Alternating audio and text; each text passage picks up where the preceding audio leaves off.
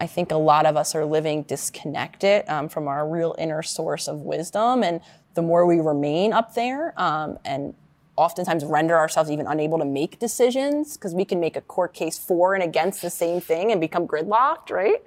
I think thinking pretty simply is is a form of sabotage or distraction, betrayal. I'm betraying mm-hmm. my inner knowing mm-hmm. that has the answers by keeping myself stuck in that gridlock. Thank you so much, Lisa, for having me. Welcome back again, girl. You know, I freaking adore you. Um, the self sabotage is so interesting to me. It's something that I hear very common. Once I started to just look, that's the first step, right? Is what does it actually mean? So I Googled it, I looked up the de- definition, and I was like, okay, it makes sense intellectually. But then what about all the small things that we don't realize we are doing on a day to day basis that leads us to be 40, 50, 60 mm-hmm. years old and look back on our life and say, what the hell happened? Um, but I really do believe if we can address the self sabotage in the most smallest to the biggest versions, we can start living our lives and being the hero of our own lives. So, talk to me, gal, about self sabotage. Where does it come from? How do we identify it? Absolutely. I talk a lot about so the language I use. So, for any of my followers listening, probably heard me say self betrayal. It's very much an interchangeable concept. Um, and I think it's a quite universal experience. Um, and I talk about a reason, a reason for self betrayal or self sabotage that lives in a, in a part of our mind, in the subconscious part of our mind. Because there's a universal reality that most of us humans share, all of us humans share, which is that change is hard, period. We are very habited creatures. We tend to repeat the patterns that we live day in and day out. And anytime we try to make a choice to go against and to do something different, we meet up against that part of our subconscious that likes to keep us in those familiar places. So we can meet self sabotage in many contexts outside of self harm, like you beautifully described, right? We can meet acts of self sabotage when we don't make that new choice, you know, for a nutritional, um, a new a new thing we want to eat or stop eating, you know, or show up differently in the world. Anytime we essentially att- intend to make a change, mm. and we struggle to keep that intention, typically falls under the category, in my opinion, of that concept of self sabotage or self betrayal. And again, it lives in the subconscious that really is driven to keep us in those familiar patterns. So any choice outside of that familiarity can feel like a threat can signal our subconscious, again, making change quite universally difficult and making us engage in those, or making the chances that we're going to engage in those self sabotaging choices quite high. And so, how do you go from that to then ignoring that thought that's trying to keep you safe? Yeah, absolutely. So, first, I mean, something we have to acknowledge is that we have thoughts in our mind all day long most of us have a very disempowering relationship with our thinking mind. Um, what I mean by thinking mind is really just the thoughts, the endless litany of you know considerations, narratives, essentially anything that's chattering in my head typically is happening all day long. And we're vetting the world. Most of us are, are kind of experiencing the world through the thoughts in our head. Mm. And the more we can create space so that we can access a lot of the language that maybe listeners have heard use is the consciousness or the awareness, become the observer mm. of our thoughts, right? Create space where that which I am that can observe these thoughts is separate from these thoughts. This takes a practice. Um, we have to create that space. We have to learn how to be present to the thoughts that are happening and also to empower ourselves to either maybe shift our attention away from them. A lot of us get caught up in the endless reasons why not to do something, the more I sit on this couch and think of all the reasons why I shouldn't go do that five minute yoga practice, probably chances are I'm not going to do that. So the more time I'm paying attention to my thoughts, that can create enough resistance to hmm. not go do the thing. So attention can be a powerful tool, Lisa. I see that first thought there. Oh, don't do yoga now. You have this other thing to do. If I am able to, to see the thought and to remove my attention from it, perhaps I put it on my breath that's happening or on the current environment. What, what is here right now that's not in my mind that I can pay attention to? if I can remove my attention, I might increase the likelihood that I go do that thing. And a lot of us tend to hook our attention to our thoughts, allow them to spiral, and then we do render ourselves incapacitated to make those choices. Well, okay, so but if ah, this is super interesting. So you said give yourself the space, which I interpreted it to mean think about this thing. But you're actually saying don't think about it. So explain that to me. We want to learn how to release a thought. So uh, I do guided meditations often, especially for the healers in my in my virtual membership. And I often use um, a metaphor that maybe other people have heard in guided meditations as well, but I think it really it resonates with a lot of people. And it's the visualization of when you have a thought, begin to visualize the thought like a leaf going down a nice stream. So learning how to have that relationship with your thoughts where your thoughts become the leaves we cannot, and let me repeat this, because a lot of us, you know, I think are misinformed um, about what this relationship with thoughts are, having the idea that we get to go to a place where we have no thought. That's not the case. We're not mm-hmm. trying to shut off our thoughts. We actually can't. We want to develop a relationship with our thoughts like they're the, the leaves on that stream, where they happen. I can note them. Perhaps you're even noting the cyclical nature. Oh, there, I know a couple of mine. There's my to do list thought oh, there's my worst case scenario thought. And then just like the leaves on that stream, I allow my attention to release, and that thought, just as much as it came, will go away. So we're not thinking, and a lot of us do do that. We have the mm. thought, oh, right, that other thing I should do. Oh, so now I think of four to do list things, and now I'm down the rabbit hole of to do list thinking. Um, so one thought kind of quickly turned into multiple. And most of us are doing that outside of our awareness. We don't realize it until we're in the bottom of the well if you will. So while you're not going to evolve to a place where you're thought free, mm. you will retrain the way your brain operates in the thinking mind, and that hamster wheel will begin to slow ever so gradually over time. Um, so there are now moments where I am existing in presence, where thought necessarily isn't there. It doesn't mean it's not going to come back. Something could happen in my environment, another thought comes in, um, and then I have the opportunity to choose what do I do with it. Is this a productive thought? Is this a helpful thought? Is this a thought I do want to consider a bit more or do something about? Or is this not a productive thought? Is this a thought that I can place back onto that leaf to continue on its journey? All right, so what does that actually look like? You have a thought that comes in, pick a thought. Uh, any thought? Yeah, any thought. I was going to say, you know, a thought came up. One yeah. of my common thoughts that I like to think is, yeah. I'm not considered. Okay, so you have the thought, I'm not considered. How do you then take that and say exactly what you said? Is this thought useful? Does it help me? Does it not? Like, how do you actually process that? And then how do you make it be the leaf and pass by you? Absolutely. So, thoughts are neurons that are firing in the brain. They couldn't be more objective, right? A fire happens, our brain forms a concept, there it is. It's it's that which is. It's an objective thing. What we do outside of our awareness as humans our brain is what is referred to as a meaning maker. We don't like things to just be as they are. We like to make meanings. And there's rich traditions of mm-hmm. storytelling, you know, passed down through ages where we make sense of the world around us through these meanings. So, gift of our very big brains that we have, however, the meaning is what causes then the emotional fallout right? So when I assign the meaning of, right, I'm not considered. So while I use that as an example, let me peel it back a minute. What was the actual thought? Oh, a text wasn't returned. So my actual thought was, oh, it's been an hour and I haven't heard from my partner. That's the thought. The meaning I then assigned, mm. I'm not considered. Now I feel not considered. I might feel outright hostile. I might feel wounded. And I might do all the things I do when I don't, when I have that feeling. And this is where we're again very patterned. So what we really want to do is pull it back and understand the biggest question or, or understanding that we want to gain for ourselves is what, what meaning did I assign to that thought? And when we understand the meaning, we can understand why we're having the emotional reaction that we are. But then that becomes a point of intervention.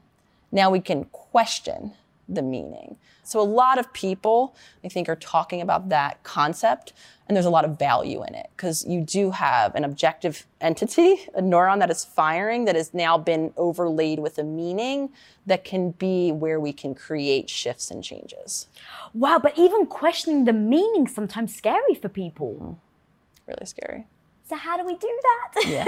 the work. I mean, I think. But like, so let's say you're just really scared, right? Because the second you have to ha- take a hard look at yourself, like the the second you start to question your meaning, could be almost like a identity thing. Yes. Yes. Um, which is very scary. So let's say I'm listening, I hear it. Okay, I got to do the work. Is there like a small little first step, which is like, for instance, people if you want me to go to the gym, just tell me to get my ass to the gym and I'll go. But for other people, it's like, hey, just put your shoes by your bed. Yeah.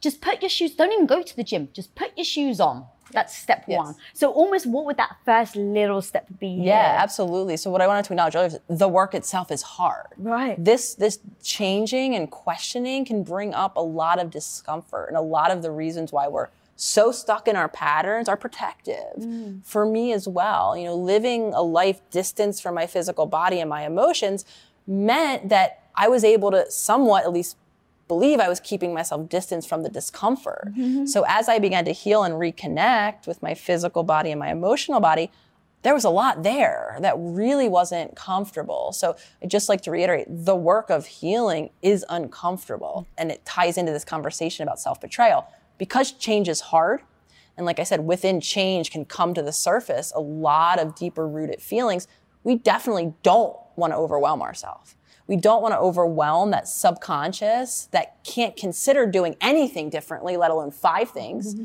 So most of us do a disservice to ourselves when we overload our subconscious in two ways, really. The first way is when we try to do too many new things. Completely understandable, especially if my life feels so intolerable right now. Typically, I'm probably really uncomfortable, maybe downright miserable. It is really understandable to have the idea that if I do five new things tomorrow instead of one, right, I can make my recovery quicker and feel better sooner. That's really all we want. So while I wholeheartedly understand the drive to like just change your life from top to bottom tomorrow, I also know that that overwhelms the subconscious. Mm. So in that to that extent, you'll hear me talk about a concept of small daily promise, where mm-hmm. quite literally, mm-hmm. to speak to your beautiful truth, I actually urge you to pick something that's really small. Don't dive into that hard, you know, if you're someone who knows that working out is near impossible, probably don't set that even as your intention, you know? Maybe your your intention is this might sound silly is walking to your mailbox to get like just one act- action of movement, mm-hmm. right? I walk to my mailbox. Maybe it's 10 feet away. That might sound silly. Walk to your mailbox for the next 10 days. And then maybe you walk around your block. And then maybe four months from now, six months from now, maybe then you're finally doing your first, you know, five minute workout. Small promises can help create or walk us past the mm-hmm. resistance that's going to be there. Another way we overwhelm ourselves is we try to dive into too deep emotions. We try to flood ourselves. You know, it's not about remembering that really difficult thing that happened to you however many years ago just to feel it and get past it. That could just as e- easily overwhelm the subconscious. So we really want to build structural foundations of safety in mm-hmm. place when we're doing the work.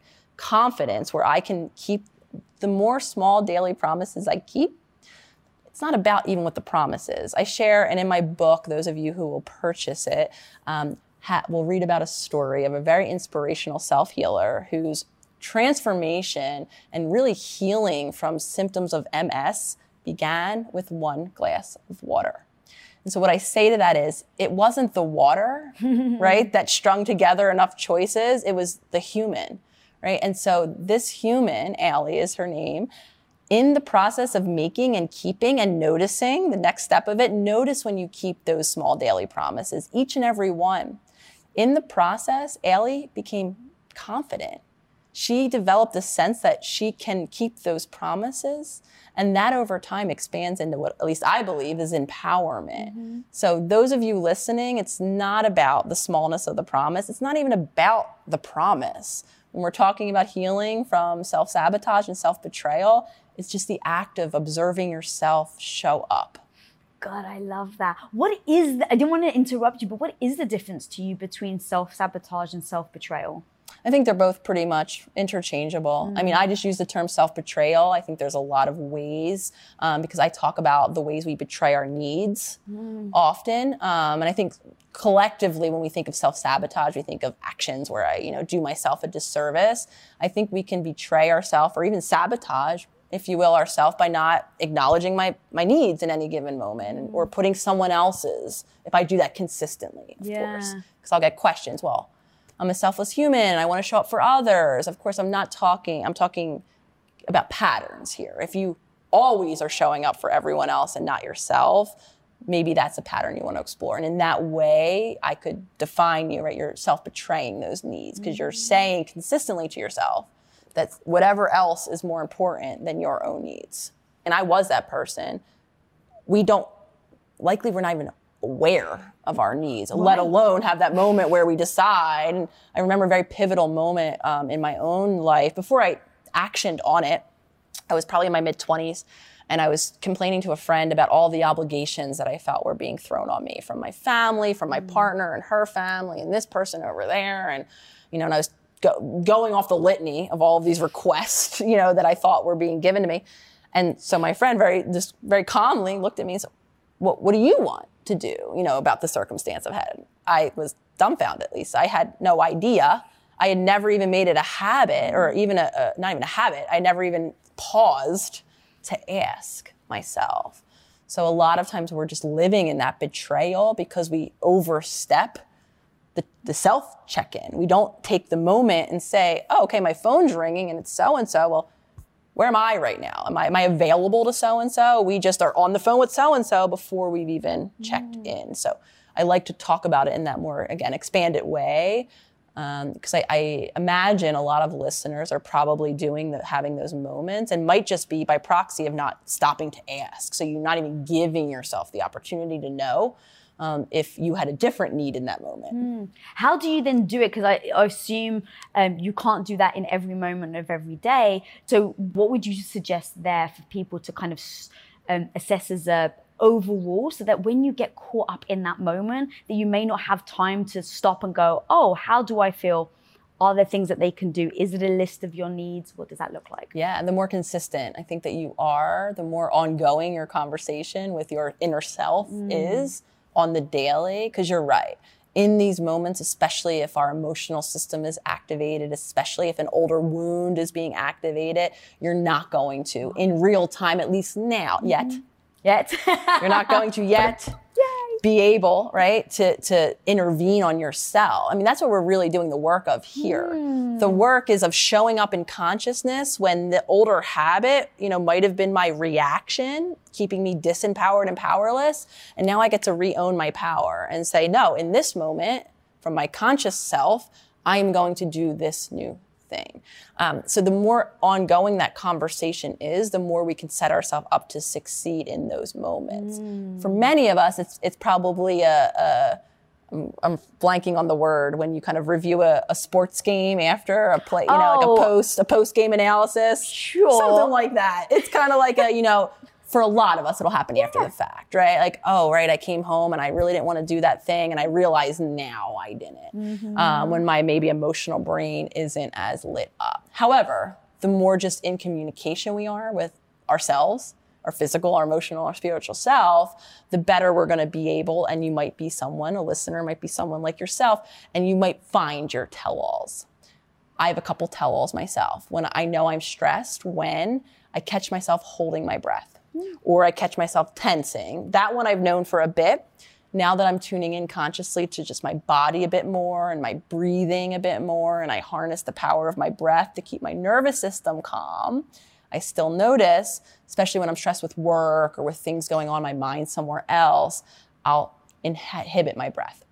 So, like you, when I'm like, oh, I'm holding my breath right now, Nicole, is something on your mind? Where are you? Are you stressed mm-hmm. about something? So, listeners likely will find, right, the, their markers, their tells. That's what we work up to, right? In, in the moment is hard. Um, and it begins with just those small daily promises to rebuild the connection to the self. And then the more in communication we are with ourself, the more we'll be able to note our, our needs, our wants, our desires, our wishes in, in real time. I love that. One of my favorite quotes actually from Bruce Lee, and he says, Don't think kick, just kick. And so it's like where you you've practiced so much that he no longer thinks about it. He literally just kicks. So as you were talking, I was like, Oh, yeah, I guess that is it, right? Trying, mm-hmm. doing the list, reassessing at the end of the day, like re, um, like the football analogy you gave, right? Reviewing your day and then over time just getting better and like shortening that that space of time where something's happened and you're acknowledging your feelings. Yes yes absolutely. Because another reality that humans struggle myself included is we do we, we are variable yeah. creatures. So even if you memorized your needs now you know i just turned 38 years old by the time I'm 48, right. my needs are probably going to shift and change a bit based on my lived experience, based on my changing bodies. So what we that's why I'm about that in, internal empowerment because what I believe our goal is is to empower ourselves as individuals so that we can walk into the future of tomorrow that is unknown for all of us mm. and confidently know that we can navigate that with our needs included because our needs are ever changing. Um, so even you know the the best the best plan now that we come up with, you know, and I feel like I do more or less a good job when I keep promises to myself to care now for my emotional being and my spiritual being and my physical being. Though I'm also aware that my needs will likely mm-hmm. shift and change as I continue to evolve on my journey. So hard truth um, is getting comfortable with that variability, with that mm-hmm. uncertainty of mm-hmm. tomorrow. And I believe the best way we can do that is by empowering ourselves with the trust and safety and security that I got tomorrow. It might suck, right? I might wish it weren't the way it was, and I'll deal with that when I get there, but I have a deep sense of okayness. If you own your own business, when an employee leaves your company, whether on good terms or bad, it can feel, I hate to say it, but it actually can feel personal, like you and you alone are the one to blame. And it actually may even trigger you to lock down your business, not open yourself up, and not actually risk trying anyone else. Like you actually would your heart after a bad breakup and avoid looking for that new partner altogether. Well, let's face it, sometimes we can do that with hires as well. And trust me, guys, I've been there. I get the thought of bringing in a new stranger into your business actually fills your heart with more anxiety than it does love and joy. But when you post your jobs on LinkedIn, you can actually feel the confidence that you will find the right person for the right job fast because LinkedIn isn't actually just another job board. LinkedIn has a vast network of more than a billion billion with a B professionals, which makes it the best place to hire. Because guys, it gives you access to professionals that you actually can't find anywhere else. And so LinkedIn does all that while making the process easy and intuitive, which then makes hiring with confidence easy when you have that many quality candidates. And it's so easy, in fact, that 86% of small businesses get qualified candidates within 24 hours. So post your jobs for free at linkedin.com slash Lisa. That's linkedin.com slash Lisa to post your job for utterly free. And of course, terms and conditions always apply.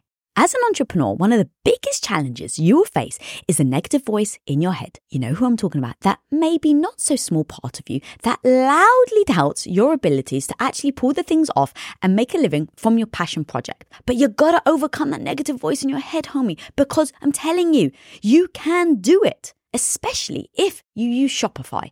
Now, Shopify is an all in one global commerce platform that helps you sell at every stage of your business. From launching your business to hitting a million dollars, Shopify has got you completely covered. And with all the built in Magic AI award winning customer service and the internet's best converting checkout, you have everything you need to shut down the voice of doubt and make all your amazing business dreams a reality. That's exactly why, guys, I love Shopify. So if you want to start growing your business with more customers and sales, shut that negative voice down and prove her wrong that you can do it, Shopify is here for you. So go and sign up for just $1 a month with your trial period at shopify.com slash Lisa all lowercase. Again, guys, you can go to shopify.com slash Lisa right now to grow your business no matter where you are and what stage it's in. That's shopify.com slash Lisa.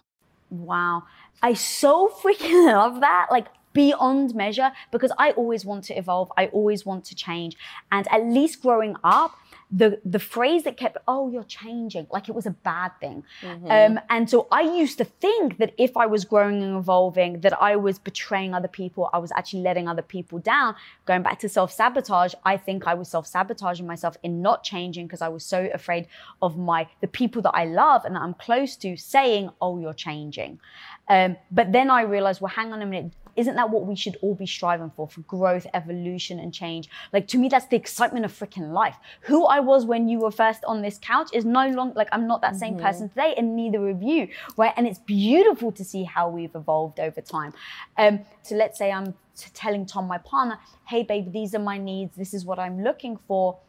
But in two years i'm going to be changing and needing different things from you. How do you approach that um, because the evolution of it is super interesting. That yeah. we haven't really talked about that before. Yeah. It's really complicated, and I think a lot of times this applies um, with our longest term relationships, right? Our family, our oldest friends, those we've had for decades. I mean, naturally, at least you know, with our core family units, our caregivers, like we're going to mature and develop, so they're going to naturally see different versions and, and us mm-hmm. them. And I think what most people are fearing is when we fear change and when we kind of worry about other people being different, what we're really concerned about is the effect that that change might have on me mm. via the mm. relationship dynamic, possibly, oh, here's another theme, being the meaning that I'm assigning now to where I perceive you to be doing or being versus me, right? All road, a lot of roads, most roads typically lead back to, well, how does this making me feel?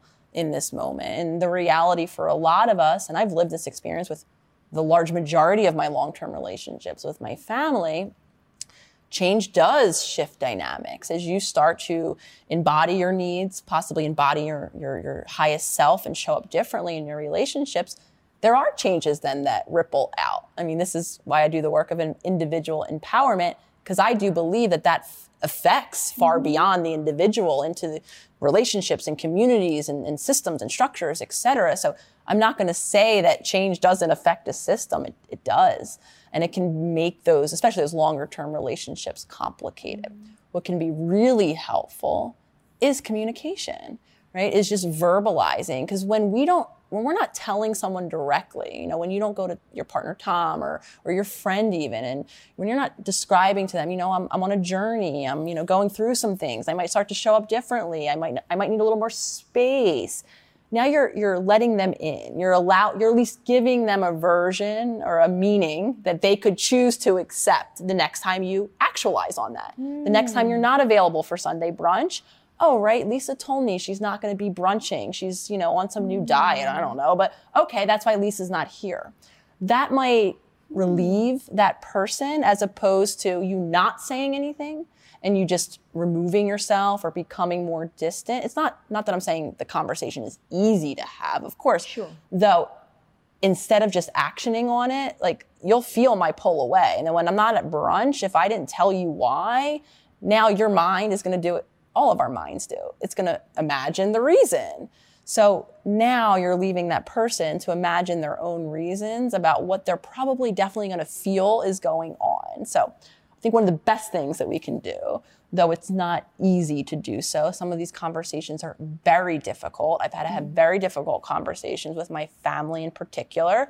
Back when I started to put up boundaries, I had to start to directly, you know, tell my sister, my mom, like things that I was willing to do, not willing to do anymore. And that was hard, though I at least gave them my version of mm-hmm. events so that the next time when I wasn't available to them the way I said I wasn't going to be, they could hear the why. And for those of us that love us, you know, for the many around us that love us over time, they can begin to accept that hopefully. It's difficult because, like I said, a lot of times it means them changing. It means them experiencing you differently. It might mean them not having that role that used to play for them mm-hmm. performed anymore, and they might need to find somewhere else to go with that need. That doesn't mean it's a bad thing. Yeah, God, and them not maybe accepting you. That would be a tough one because it's a lot of it. I mean, every t- anytime we sh- begin to show, shed the conditioned layers, and show more and more aspects of our true self, and especially those of us who experience rejection or abandonment, I mean, that's the number one fear that you might not like what you see. Mm-hmm. So I can say till I'm blue in the face, I'm going to be this new person.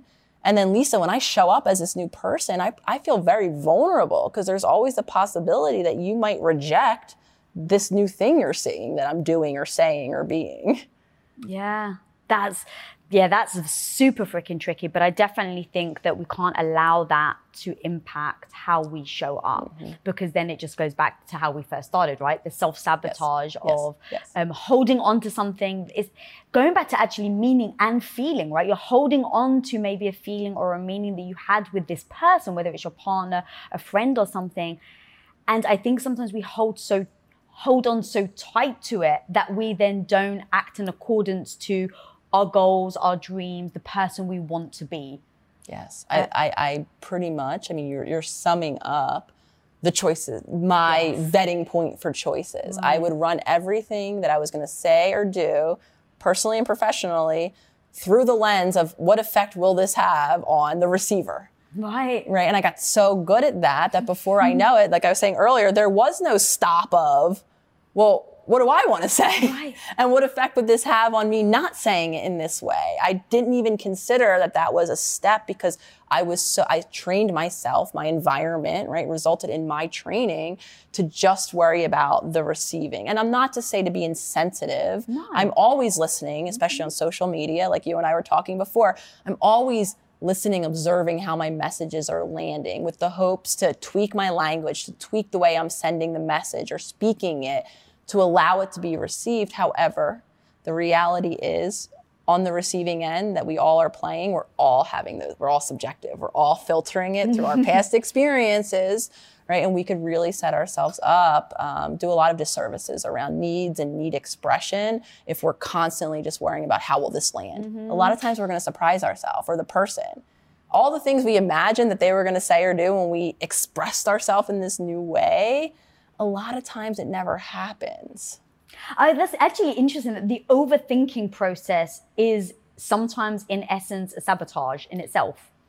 I think overthinking is a, a, sabotage. I think humans and our thinking brain has become so primed. Our school system trains us to solve all of problems from up here. Mm. Um, I think a lot of us are living disconnected um, from our real inner source of wisdom. And the more we remain up there um, and oftentimes render ourselves even unable to make decisions because we can make a court case for and against the same thing and become gridlocked, right? I think thinking pretty simply is is a form of sabotage or distraction, betrayal. I'm betraying mm-hmm. my inner knowing mm-hmm. that has the answers by keeping myself stuck in that gridlock. Wow, yeah. How do you, if you're whether you're stuck in the gridlock or not, I guess, um, provide meaning to something? I haven't really dove, dove, dived deep into meaning actually. So this is quite surprising for me, but I'm super interest, interested in how we can cultivate meaning in something to actually serve us. Yeah, serve us. absolutely. And I think being connected to that inner source of, of whatever it might be, whatever word you use for it, passion, purpose, you know, my why, or mm-hmm, whatever mm-hmm. it is. Um, I do feel like that is the life force. And it's also a question I get asked quite often, which is how do I find my meaning, my purpose? And I'll speak from my own personal life experience. If you would have talked to me, and there's actually a really impactful moment where um, Lolly, my partner, and I read a lot of the same books. And it was years ago before I really embarked on healing. And I read a book of Dr. Wayne Dyer. I don't know if you read any of his work. Um, he's, he was a psychologist and he kind of shifted out and began to do more in spiritual endeavors. Anyway, the short of it is we both read the same book, and I read the book, and it talked a lot about him reigniting his purpose and his meaning and finding it and kind of going on his path. And about a decade ago, or maybe a little less, when I read that, I'm reading it alongside of Lolly, and Lolly's like, oh, he's my spirit animal. This is me. And I'm like, oh, I didn't get this meaning chip, this purpose chip. Genetically, I don't have this. Like, mm. toss aside. Flash forward, I now, very much resonate with Dr. Dyer, and he's like a bit, I'm like, wow, you, you know, I really see what you're saying. Um, but I share that because I get asked that question a lot because a lot of people are like me. They're not connected enough to their inner self. To, they might think like I did. I, I didn't get that chip. Genetically, the purpose, you know, gene skipped me because I didn't resonate with that. I didn't resonate with this kind of concept of inner drive or meaning that I heard by that point a lot of people talking about.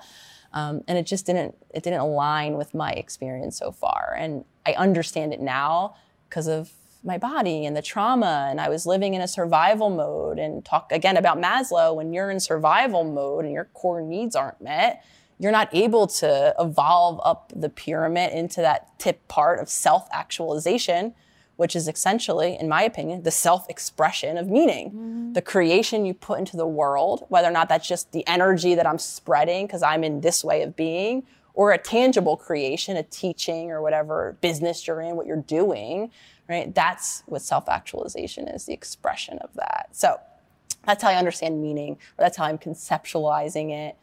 Um, I think we find our way back when we find our way back to ourself, when we balance the body that's often dysregulated, that ourself mm-hmm. is housed in, when we understand our mm-hmm. energy systems and how they speak to us, and when we discover that inner self, then we'll get the guidance and we'll be able to find the very individualized meaning that life is for each of us. So the more connected I am, the more I'm able to express from that place. And now I feel very meaningful about what I do. And I can see though, you know, more choices taking me out of that alignment and probably end right back where I started, which is dysregulated, disconnected, and devoid of meaning. And so do you just notice yourself swaying and you bring yourself back? I mean, I think it all comes around what am I doing? What are my hmm. choices? Mm.